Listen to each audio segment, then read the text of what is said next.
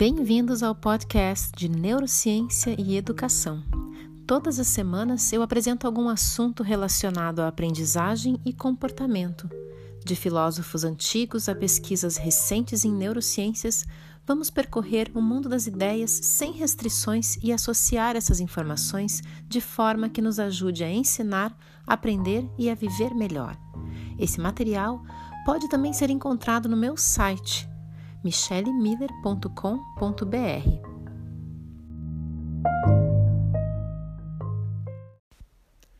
No episódio dessa semana, vamos entender por que, para ganhar uma habilidade, não basta observar. É preciso praticar, errar e repetir.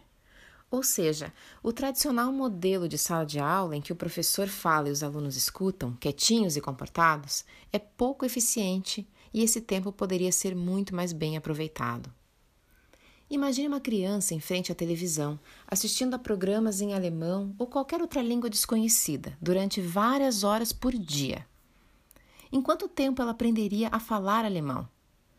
Depois de múltiplas exposições a uma mesma palavra ou frase, ela ganharia no máximo o entendimento de um vocabulário bastante limitado, que dificilmente conseguiria aplicar em uma conversa. Coloque agora a mesma criança para brincar com colegas e adultos que só falam alemão, e em algumas horas de interação ela já vai começar a testar palavras. Com interesse e necessidade, em poucos meses irá se comunicar naturalmente. Ninguém aprende a falar ouvindo, assim como não se aprende a andar assistindo a outros andarem. Para aprender, é preciso fazer, errar inúmeras vezes, repetir de diversas formas. Em qualquer lugar do mundo, esse processo é a base do trabalho com crianças pequenas. Elas aprendem a controlar as emoções, a dividir, a esperar a vez e respeitar o outro em atividades práticas e interações sociais. E dessa mesma forma desenvolvem habilidades motoras, de linguagem e raciocínio. Até que iniciam a fase de receber informações, divididas em disciplinas, geralmente independentes. E todas aquelas habilidades que deveriam continuar sendo formadas cedem lugar aos fatos, muitas vezes entregues de, formas, de forma desconexa e distante da realidade dos alunos. São tantos que para as escolas baseadas em conteúdo não sobra tempo para as atividades coletivas, nem para falar, nem para trocar ideias com os colegas, apenas ouvir. A educação eficaz compreende que pouco se aprende somente escutando. Sabe que menos ainda se aprende se aquilo que se escuta está totalmente longe da realidade e fora do campo de interesse do ouvinte. Uma educação focada no aluno não é compartimentada nem hierarquizada. Ela forma e não apenas informa. O conteúdo não é desconexo e forçado, mas assimilado naturalmente em atividades que respeitam o processo de aprendizagem do ser humano, tão evidente em crianças pequenas, aquele que acontece na prática, envolvendo o ambiente e as pessoas. Toda aprendizagem acontece por associação. A nova informação necessariamente é relacionada a um conteúdo já consolidado para que faça sentido.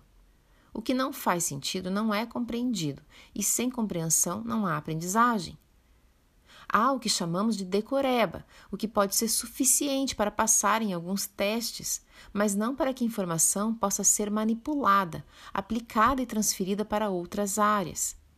Um conteúdo muito distante da realidade da criança, portanto, não promove ganhos de habilidade, nem de conhecimento e tende a ser logo esquecido. Nas escolas centradas no aluno, o que ele aprende não é depositado em algum lugar da memória para que um dia, se precisar, ele possa acessar. O Google e outros extensores de mente que carregamos no bolso tornaram essa prática mais desnecessária do que nunca. Em meio à sobrecarga de informações, precisamos é saber onde procurá-las, o que fazer com elas para transformá-las em conhecimento. Precisamos, portanto, estimular nossa competência inata de questionar, desenvolver o pensamento crítico e fazer jus a um dos grandes diferenciais do cérebro humano, que é a capacidade de manipular informações para a resolução criativa de problemas. Uma pessoa verdadeiramente educada para o linguista e cientista cognitivo Noam Chomsky não é aquela que tem mais facilidade para memorizar uma quantidade enorme de fatos e nomes, apesar de que ainda é isso que a educação tradicional continua buscando. Em uma entrevista sobre, sobre o tema, ele destacou: não importa o que cobrimos, mas o que descobrimos na educação. O escritor e pedagogo português José Pacheco faz parte do grupo de educadores desobedientes que questionam doutrinas padrão e participam ativamente do processo de transformação do ensino. Desde o início da sua jornada na educação, ele se recusou a seguir o sistema convencional centrado no professor.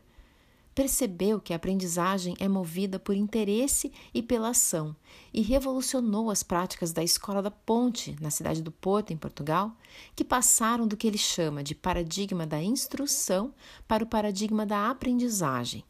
E a aprendizagem, ele enfatiza, deve partir daquilo que a criança já sabe e de como ela é, dos interesses dela.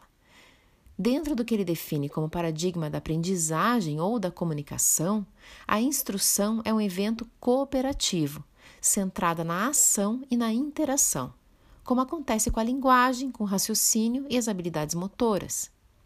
Ninguém é autônomo sozinho, ele costuma destacar. Autonomia talvez seja a palavra que mais se repete em seus discursos, pois mais que ensinar, o papel das escolas é justamente esse: formar pessoas autônomas, não individualistas nem autossuficientes, mas capazes de entender e cumprir o seu papel em uma equipe, de planejar, de comunicar-se bem, de pesquisar e buscar conhecimento além dos muros da escola, de respeitar os outros, os limites e as diferenças. Isso não se aprende em aulas sobre cidadania, mas no exercício da cidadania, ao ganharem espaço para falar e ouvir, não somente seus professores, mas também seus colegas, ao se depararem com responsabilidade não apenas sobre os seus próprios atos, mas sobre os atos e necessidades daqueles com quem convivem, ao ganharem a chance de se expressar e de tomar decisões. Na prática, isso acontece durante a realização de projetos coletivos, assembleias, discussões em grupos e pesquisas mediadas pelo professor. Os projetos contemplam o conteúdo tradicional, mas de forma que podemos considerar inovadora, com a participação ativa e autônoma das crianças. Nas escolas orientadas por José Pacheco, que são mais de cem só no Brasil, eles são construídos com base no que o educa- do que o educador define como as três dimensões da educação. A do currículo subjetividade, partindo do ritmo, interesse e habilidades próprios das crianças, a do currículo da comunidade, voltado às necessidades coletivas, e do currículo universal, que leva em conta questões amplas, como o desenvolvimento sustentável. Assim, no decorrer de um processo movido pela motivação e pela ação, os alunos trabalham habilidades que precisam ser continuamente exercitadas em todo o período da vida escolar e não apenas no início. As sociais e emocionais, motoras, de linguagem e raciocínio. Sustentado por essas, essas competências, o conhecimento, que inclui as informações previstas pela base comum curricular, passa a ser significativo e transformador. E os alunos, indivíduos que não apenas sabem, mas pensam, decidem e fazem.